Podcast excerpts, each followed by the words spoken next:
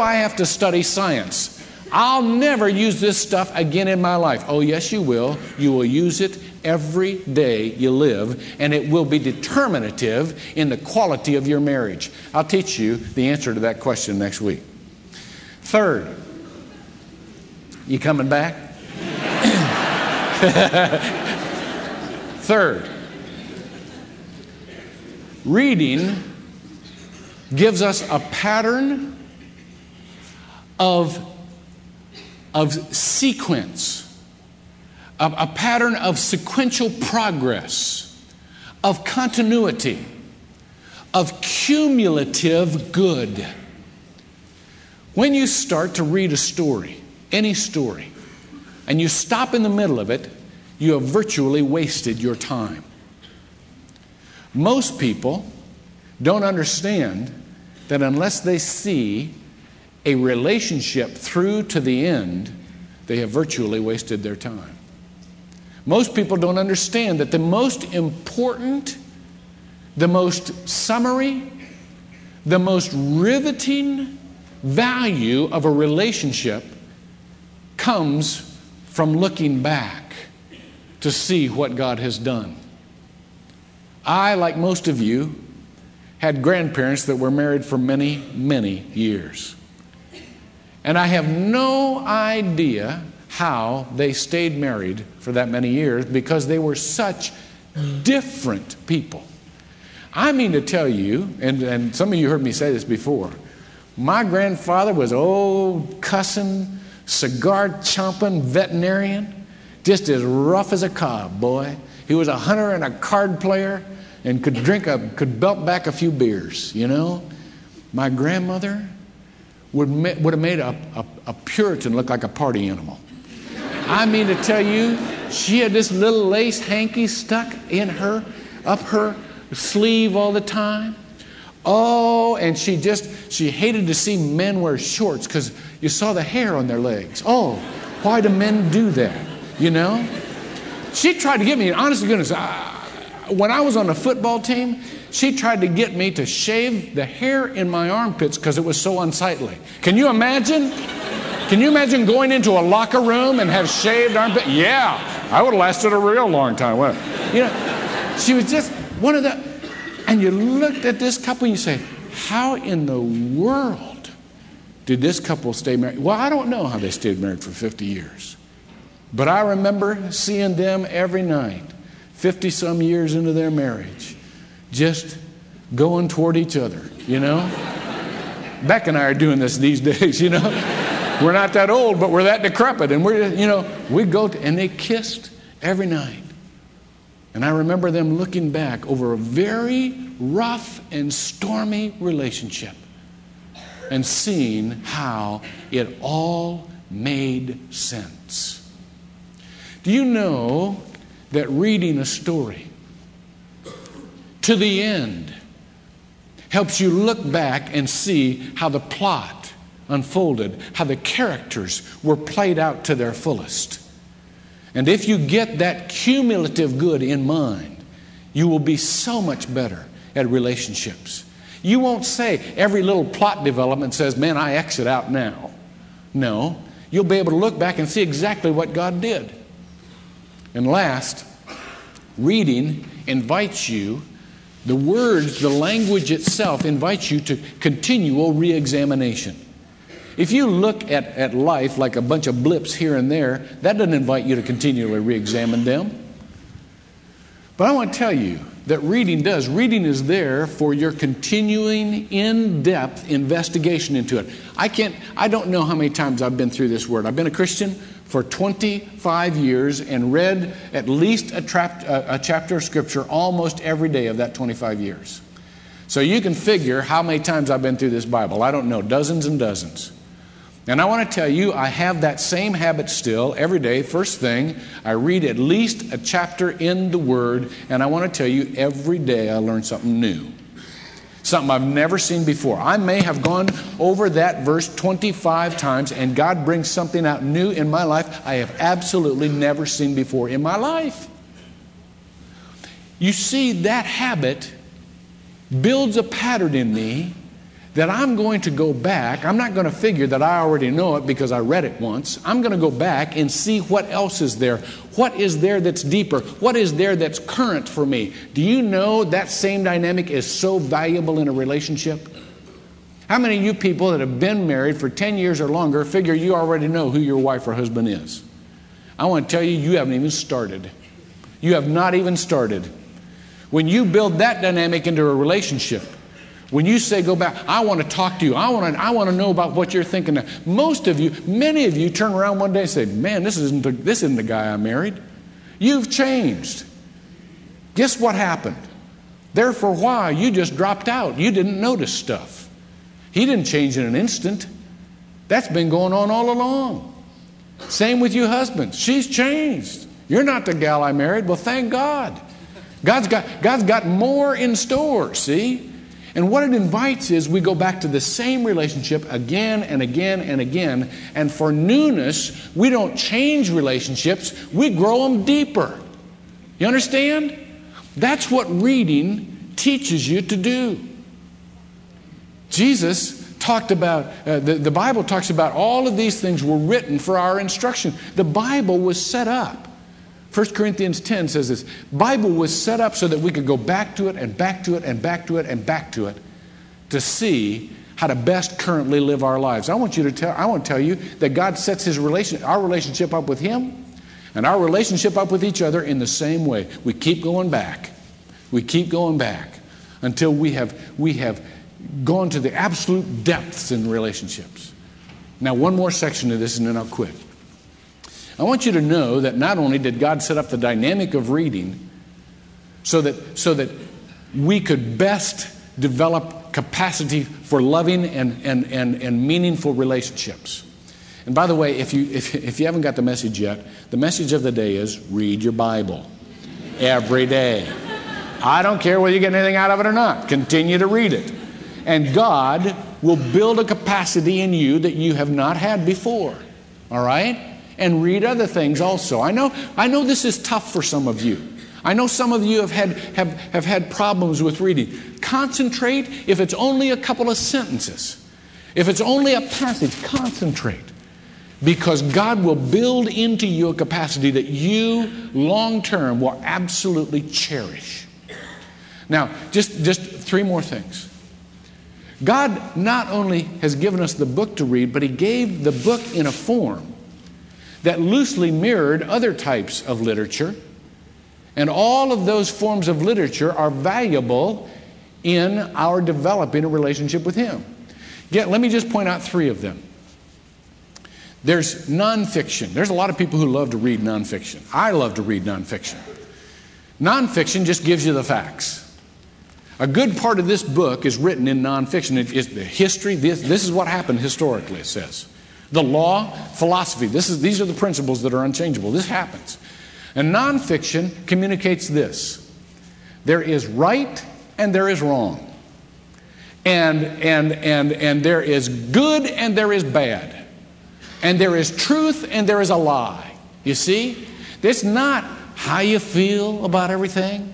You know, I want to tell you, we have this, this culture that says as long as you're sincere, it doesn't matter what you believe. Sure, it does. If two people disagree, somebody's wrong. Or somebody's closer to being right. Because there's a right and there's a wrong.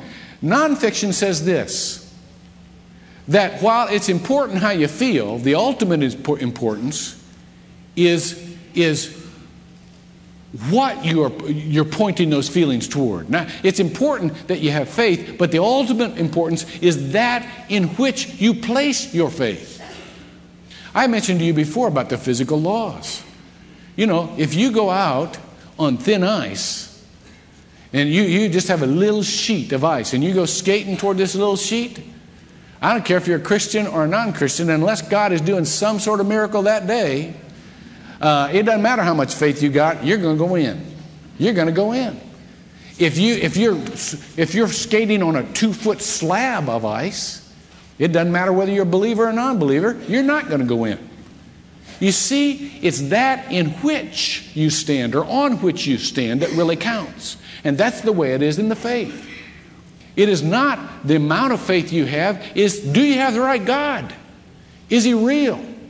See? Is he dependable? Is he faithful? And if you don't, you're going to go down.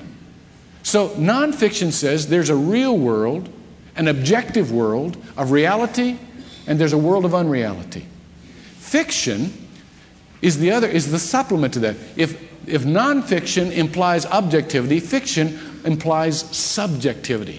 Fiction says there is more than just facts, there is meaning. Let me ask you this How many of you guys would be better off if you not only knew what your wife said, but you knew what she meant? How many of you have ever fallen for the line, oh, you don't need to get me anything?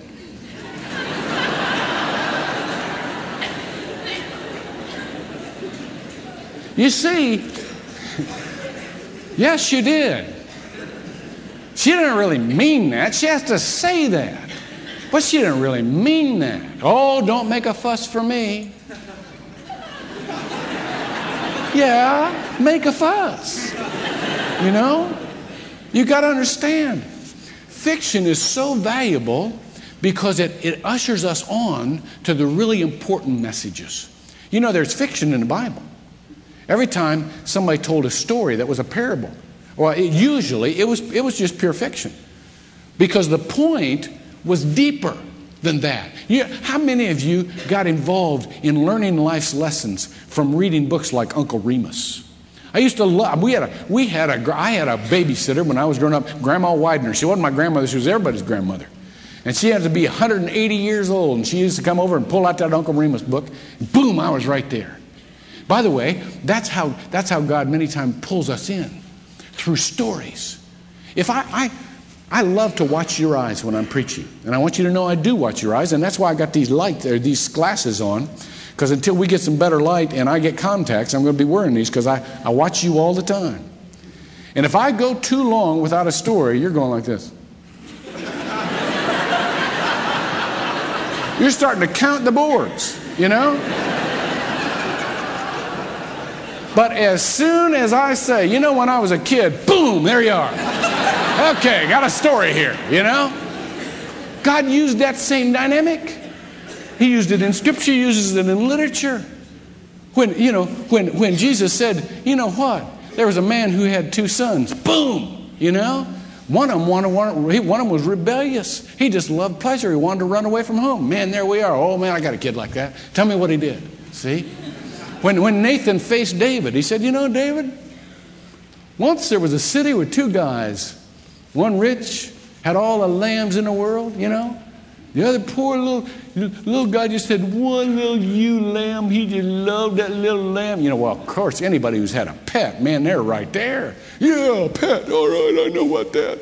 He fed that little lamb every day. He laid down with that lamb. One day, David, the rich man had a guest.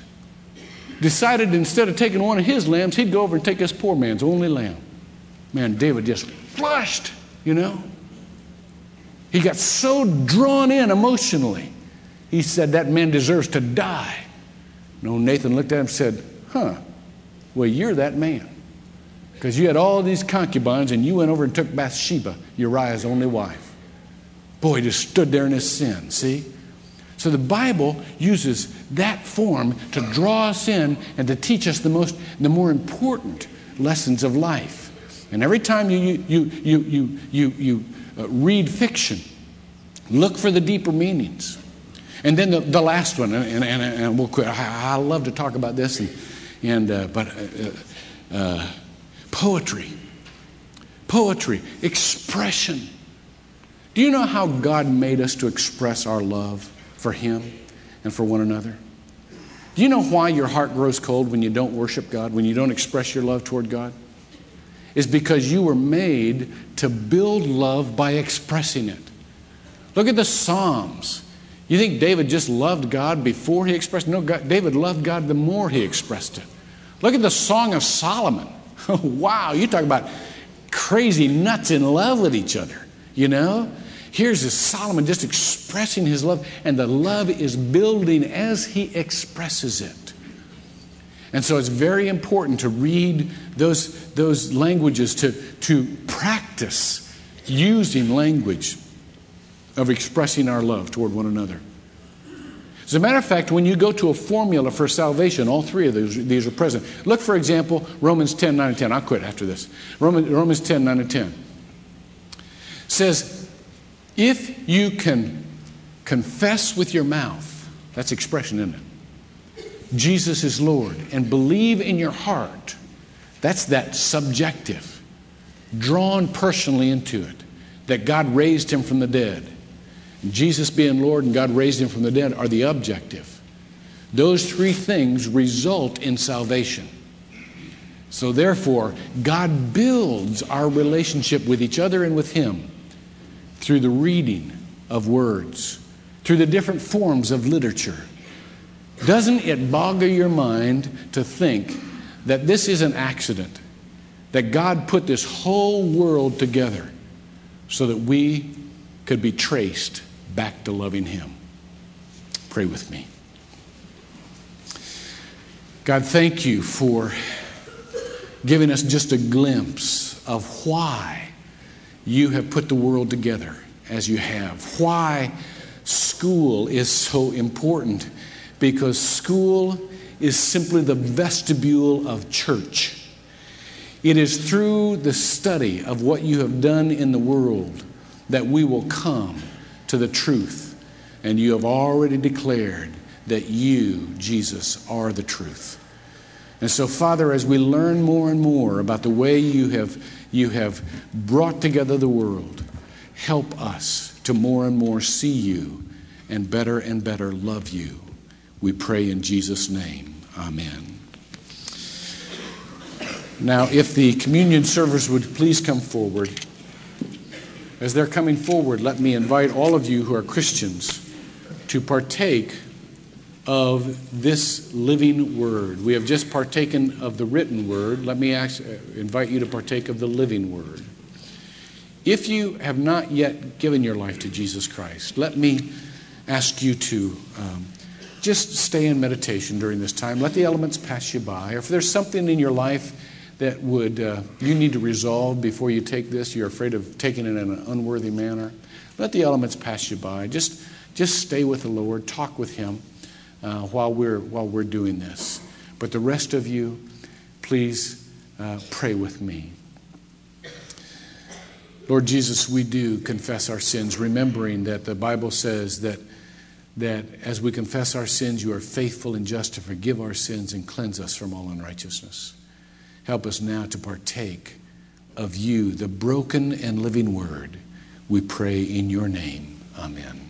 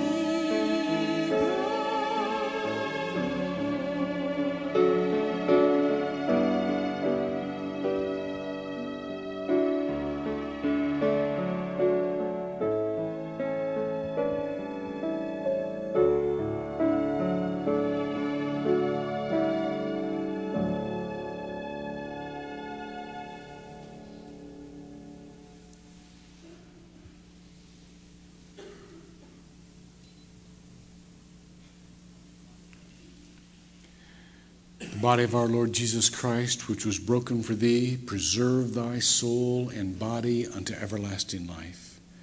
Take and eat this in remembrance that Christ died for thee, and feed on him in thy heart by faith with thanksgiving.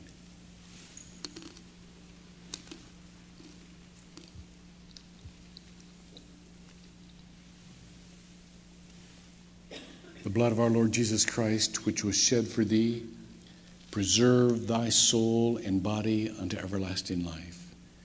Drink this in remembrance that Christ's blood was shed for thee, and be thankful.